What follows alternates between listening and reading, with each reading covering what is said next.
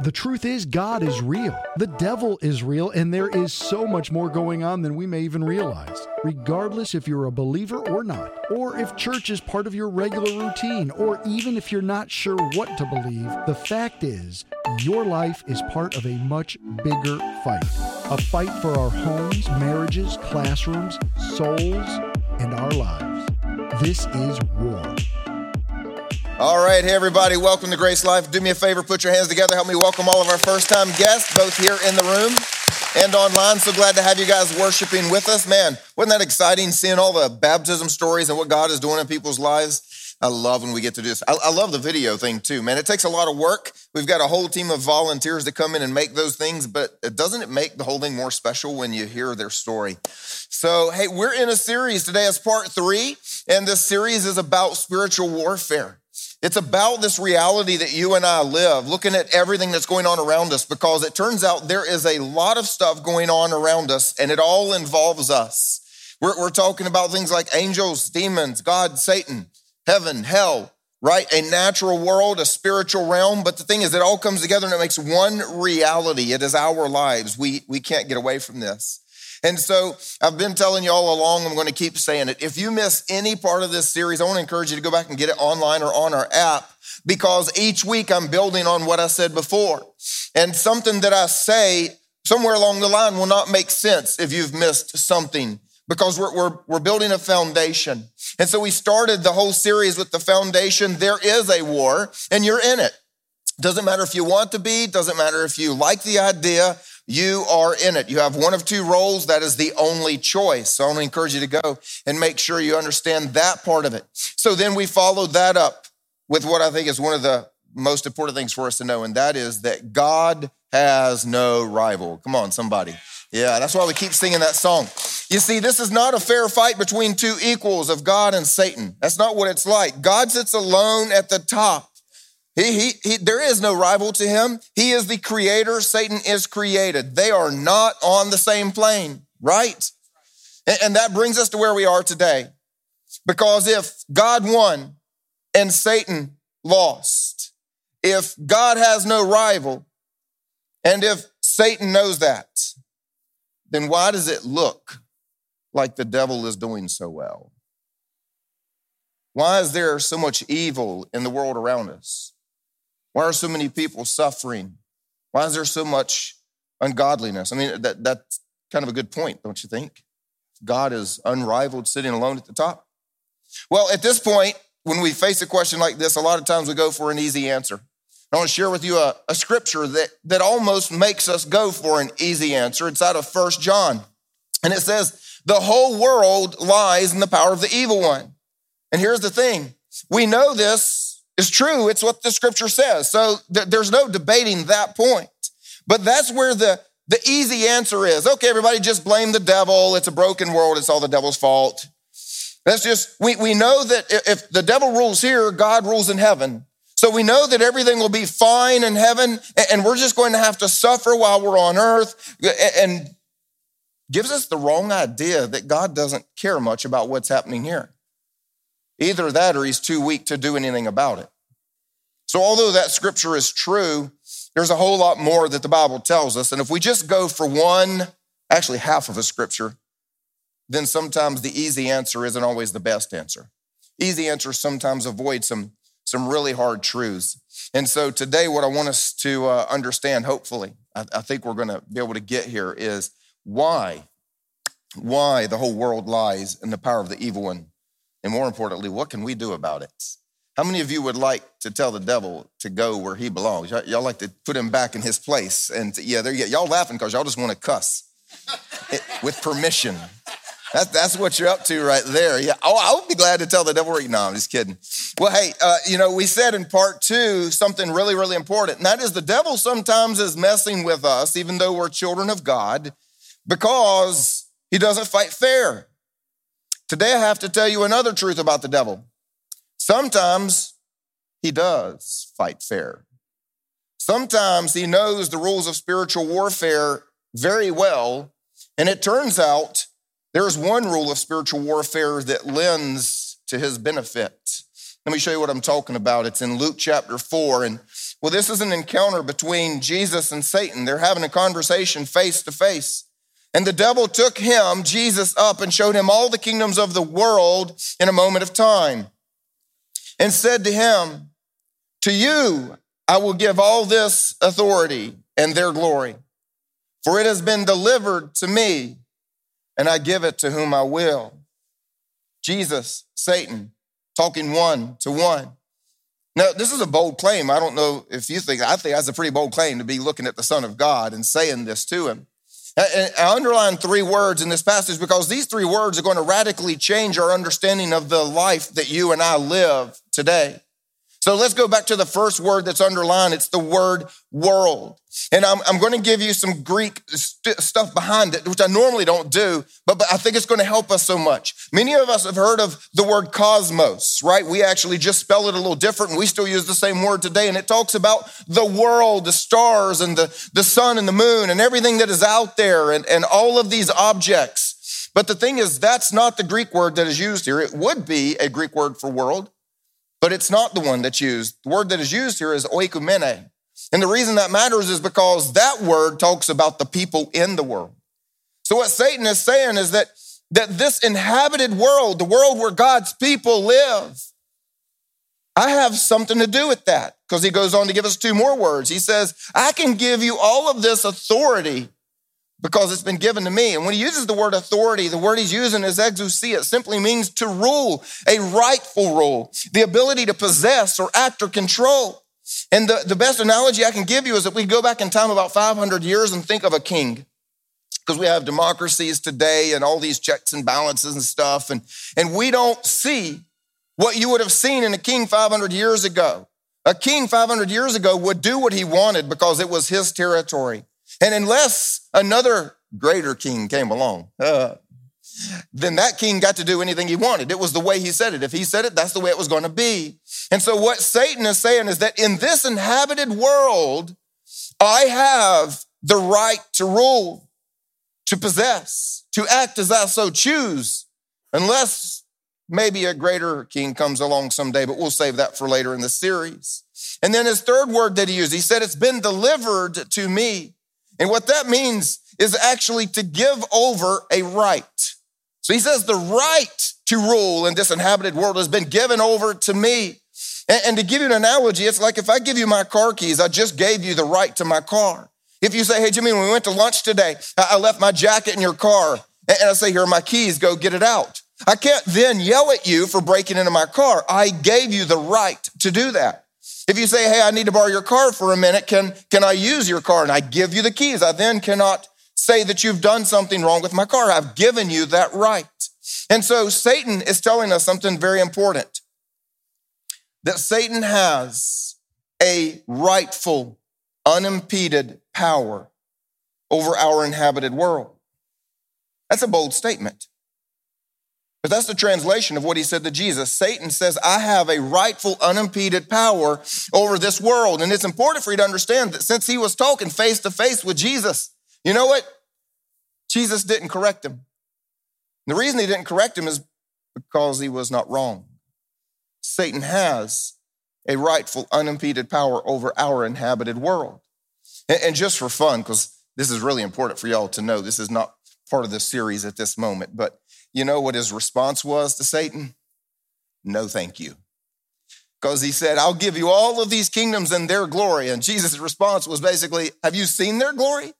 This place is broken, man. It's been under your rule. It's a mess. And these people, they're lost. I don't want to serve second to you and something so broken. I tell you what, you talk about authority, you just wait a little bit because I'm going to go get all of that authority. I'm going to get it back. And then I'm going to have all of these kingdoms and all of the people in them and with a different glory because they're going to be saved and justified and glorified. And it's going to be all as it should be as I rule over you. And that's when we go, Yay, Easter, everybody. Come on. That's what it's all about, right? Satan, unfortunately, has a rightful, unimpeded power over our inhabited world. That kind of lends to a question, which is why would God give that to him? He didn't. He gave it to us, and we gave it to him. If we go back in the beginning, it says God made man in his image. Then he blessed them. He said, Be fruitful and multiply and have dominion over the earth, rule over it, subdue anything that does not. My authority will be carried out through my creation's authority. I'm putting all of my authority in the hands of mankind. Mankind, then, as we know, Adam and Eve, unfortunately, rebelled against the ways of God. They were deceived. They thought that God's intent for them was not the best. They had questions about God's character.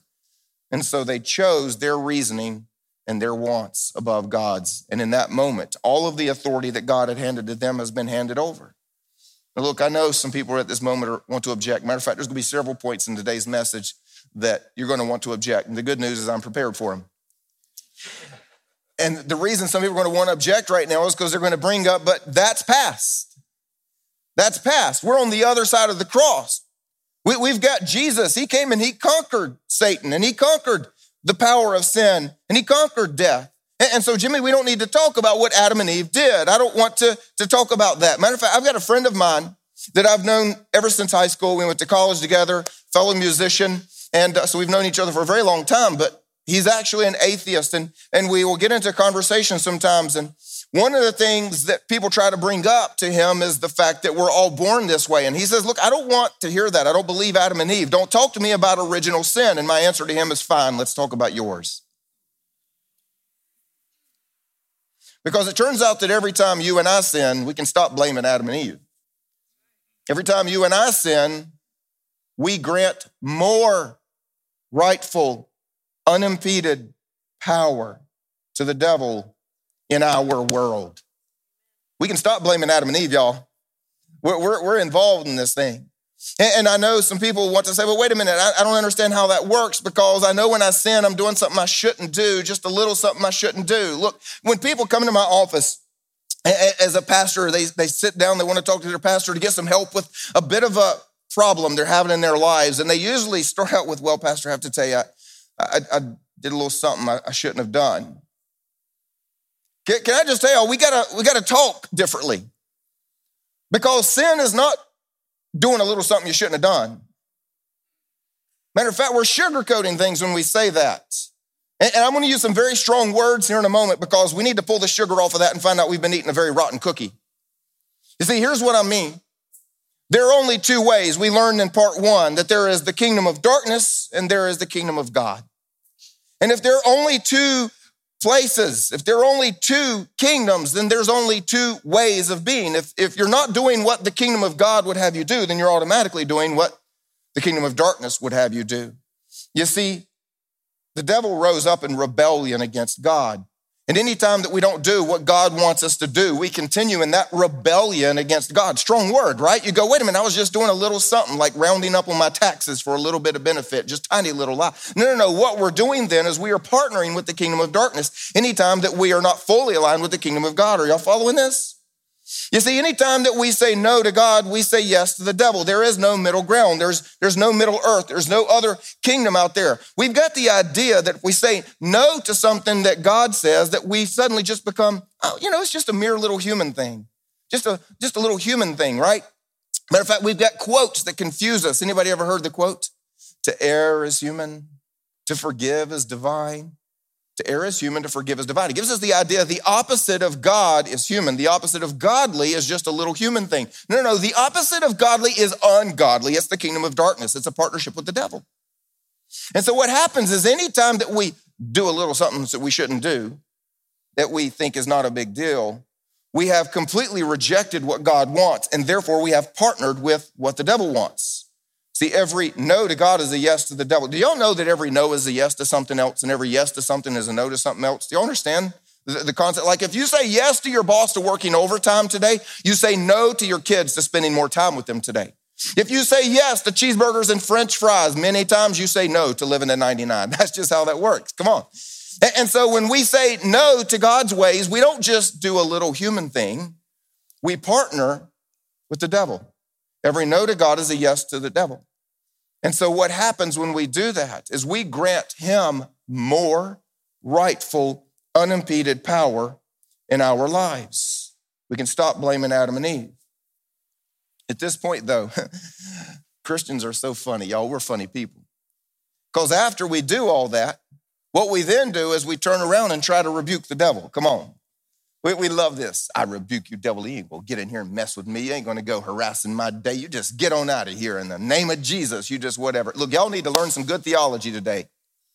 You cannot rebuke the devil for doing what you gave him a right to do. You cannot rebuke the devil for doing what you gave him a right to do.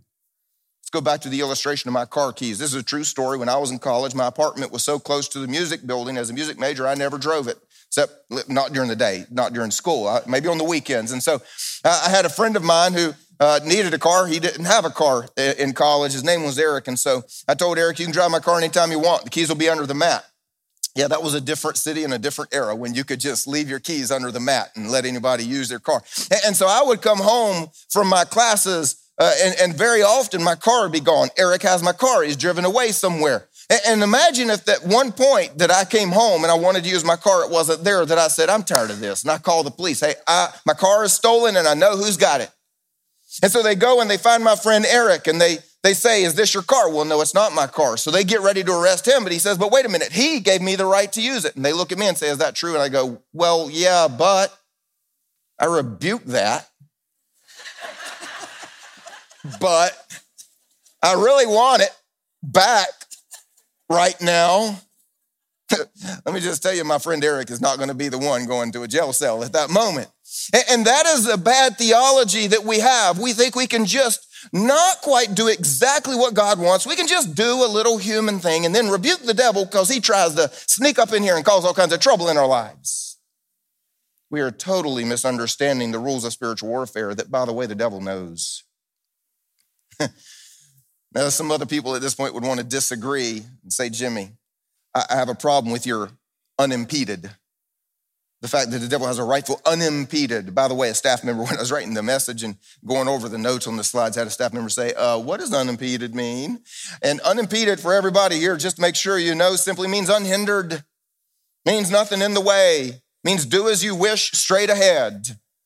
And so some people would push back and say, What do you mean the devil has unimpeded power? Have you not heard of his defeat?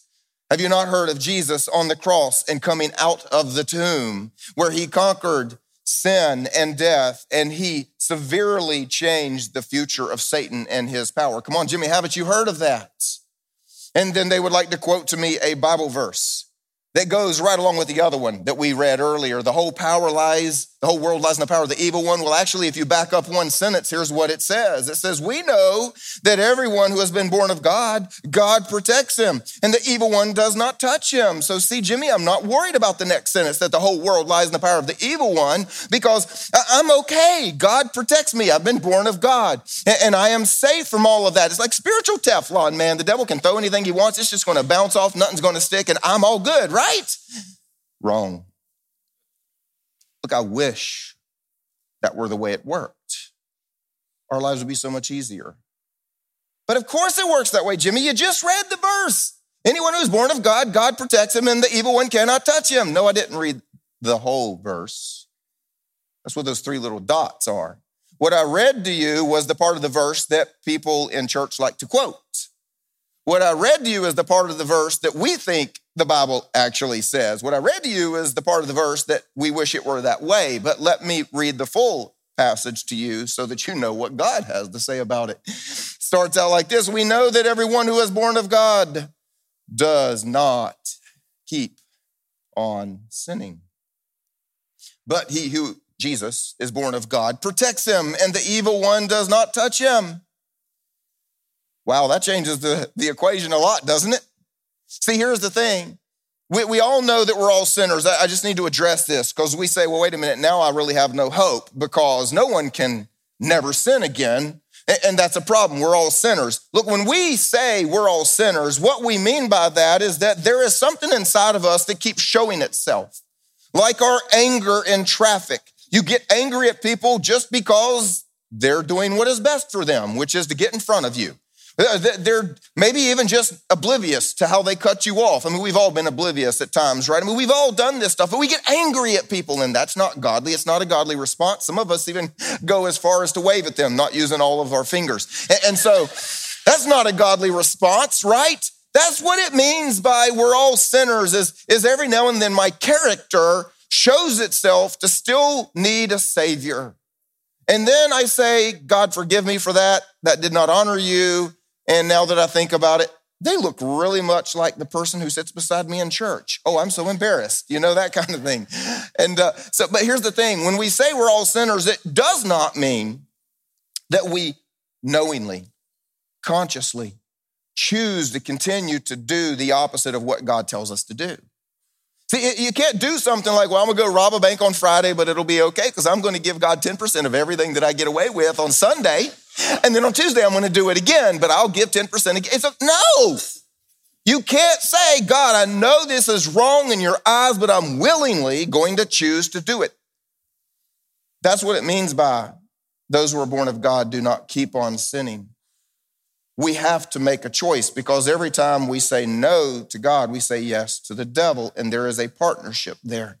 But see, God promises for those of us that say yes to God and no to the devil that he protects us. Did y'all catch that part? It says, and God protects him. And I want to give you an illustration because it's the best one that comes to my mind mentally and it, it, might be insensitive. I don't mean it to be, and forgive me if you think it is. Uh, but it's like of a, a, movie scene where someone is in prison. Have you ever seen uh, in one of those movies? And again, movies are sometimes not right, so that's okay. But just just go with the illustration here. That when somebody sits down to eat in in prison in a movie. That they they kind of huddle up around their food like this, like they've got one elbow ready. That way, you're not getting my food. They got this elbow ready. They got their spork or their spoon. I mean, they're they're ready. Like you ain't getting what's in here, man. It's called protection. And we read about it last week in part two when the devil said, wait a minute, Job doesn't really love you. The, the thing is that you have put a hedge around everything that is Job's, and so you protect him. See, that's what that's talking about, is that God protects us. Here's the problem God offers protection, but we reject that, and our ways create a partnership instead of the protection that God has for us. And that's what gives the devil a rightful unimpeded power over our world.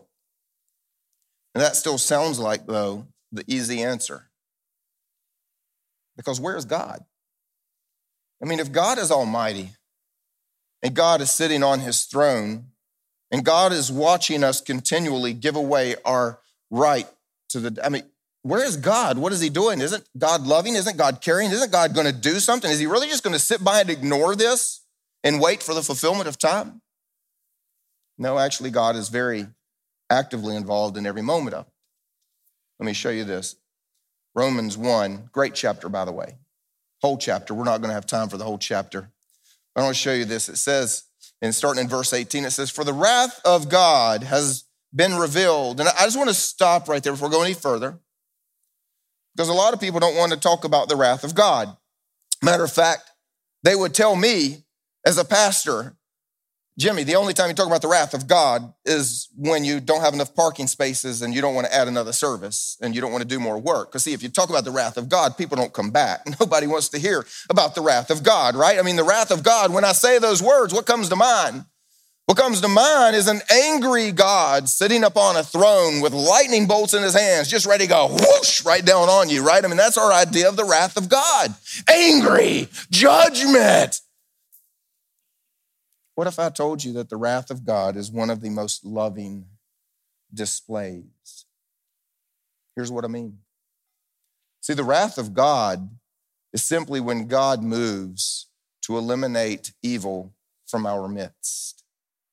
Because God loves you, God loves me so much that He will not allow the victory of evil to remain in our midst, for our world to remain so broken that he comes to move evil. That's what the wrath of God is. God says, wait a minute, I'm not going to let you stay that way. And so he comes and he moves to move evil. Now, we all love that idea when it's in our neighbor's house, when it's in our government, when it's in our boss's life. The problem is sometimes that what God needs to deal with in order to protect us from evil, he needs to move in our own life. The wrath of God is a display of love, not a display of anger. Matter of fact, most of the time, the display of his wrath doesn't even involve anger as you and I would call it. Let me explain it to you. It says, For the wrath of God is revealed from heaven against all ungodliness and unrighteousness of mankind, who by their unrighteousness suppressed the truth. For although they knew God, they did not honor him as God or give thanks to him. But they became futile in their thinking, and their foolish hearts were darkened. You know what that means by they knew him to be God, but they did not honor him as God. The conversation from God kind of goes like this I'm God, and you're not. But you don't seem to think so because I wrote and you don't read. And when you read, you reject. And when I say, you don't do. Seems to me like by your reasoning, you think you're God. And I'm the one that created, so I know best about how it works. You're the one that was created. You don't know best. And yet your reasoning causes you to think that your ways are higher than my ways. Apparently, you know I'm God, but you don't think so. And that kind of thinking, as it says, is futile. They became futile in their thinking. And when that happens, the result is this verse 24. Therefore, God gave them up. Goes on to say one of the reasons in the lust of their hearts to impurity and explains that. Two verses later, again, for this reason, God gave them up. Goes on to explain what and why. And two verses later, again says, and since they did not see fit to acknowledge God, God gave them up. Again goes on to explain why. Why does God give us up to the things that we have chosen? Well, in theological world, we call this his passive wrath. His active wrath is, of course, when he shows up, says, I'm going to do something to fix you right now. I'm going to do something to fix your world. We read some of those stories in the Bible where, just true story, the ground opens up and swallows people whole. I don't know about you, but I'm very thankful that God's passive wrath is how he deals with me most. See, God's active wrath is when he says, I'm going to deal with you now. God's passive wrath is when he says, I'm going to let your ways deal with you now. I'm going to let you put yourself under the rightful, unimpeded power of the evil one. Because if you do that long enough, if you experience what you said no to me for and yes to something else for long enough, your life is going to get miserable enough. You're going to say, This sucks, and I want God's way back. God, come back. That's what he's going for. The best illustration I can give you, like a father or a mother who got a young toddler who wants to keep reaching up on a stove. Come on, parents in the room, you know how this works, right? They look at you, and then they do that. And because you are a loving father or mother, you say, No, Johnny, don't, don't do that. That's not good for you. It's going to hurt. It's going to leave a mark. You could be in more pain. And he reaches. Mom and dad says, No, Johnny, don't do that. It's not good for you. I know better. And Johnny reaches again. You think you know better? Let me prove to you I know better. See, the path of passive wrath of God is the one that says, okay, I do know better. I told you what is better.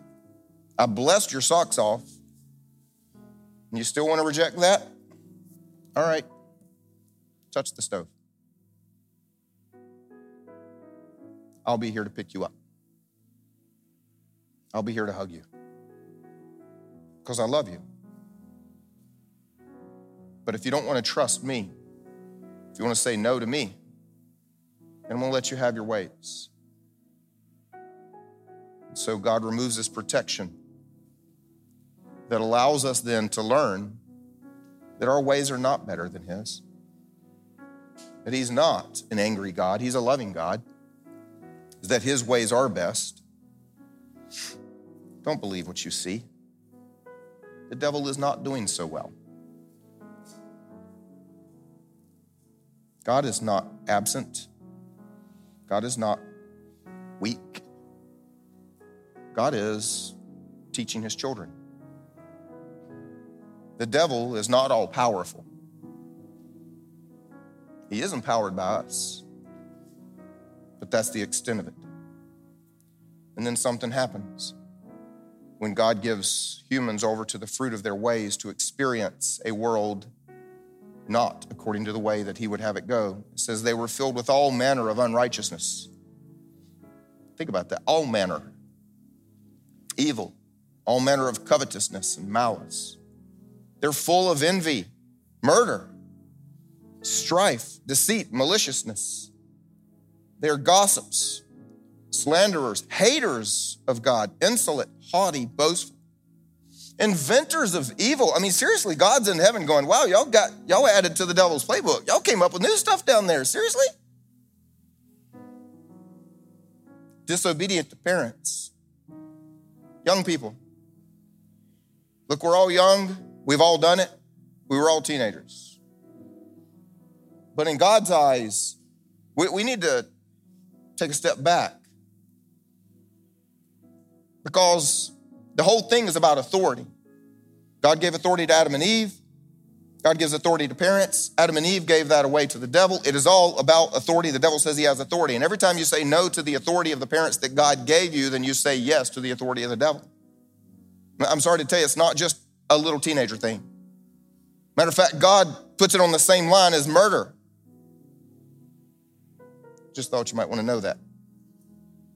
Foolish, faithless, heartless, ruthless. I don't know about you, but that sounds a whole lot like our headlines. That sounds exactly like the world I live in. Why? Because God gave us up to our constant saying no to Him, to learn that this world is never going to get better any other way than to get God back. We say yes to Him and no to anything else. That's the, that's the only answer. That's the rule of spiritual warfare that the enemy knows. The whole world lies in the power of the evil one. And then we help him fill this world with evil because we just choose to do a little something we know we shouldn't do. And then we look at our world and, and we, we blame God for everything that's wrong. Now, that's the bad news. I didn't bring you here for the bad news. Who wants the good news? Who wants to get the devil out of their life? Who wants to impede the devil? Who wants to put a hindrance in his way and change his power in your life? Anybody with me on that one? Look, it's simple. It's a simple, may not be easy, but it is simple. It goes like this Give the devil no right. Give the devil no right. He knows that if you give him a right, it's his and he'll take it because he knows that's the way it works. So all we have to do is give the devil no right, as simple as it can be. Not easy, but simple. Here's what I mean choose God's way. Every time we choose God's way, then we give the devil no right. Every time we choose God's way, and look, we had baptism today, and I told you that this was going to be a part of our spiritual warfare thing. And the reason for it is because every one of these people, as they were getting baptized today, said, I choose God's way. But what we all need to know is this is not a one time thing. It's not just one day, the one time that you got baptized. It is every day and it's in every area of our lives. There are people who choose God's ways financially, but not morally. You see, it's in everything that we have to say yes to God and no to the devil. We have to choose God's ways, and then the second part of it is repent when we didn't or when we don't. Repent when we didn't means there's something in every one of our past where we did not do exactly what God would want us to do. So we simply say, God, I'm sorry. I'm, I'm so sorry I said no to you and yes to the devil.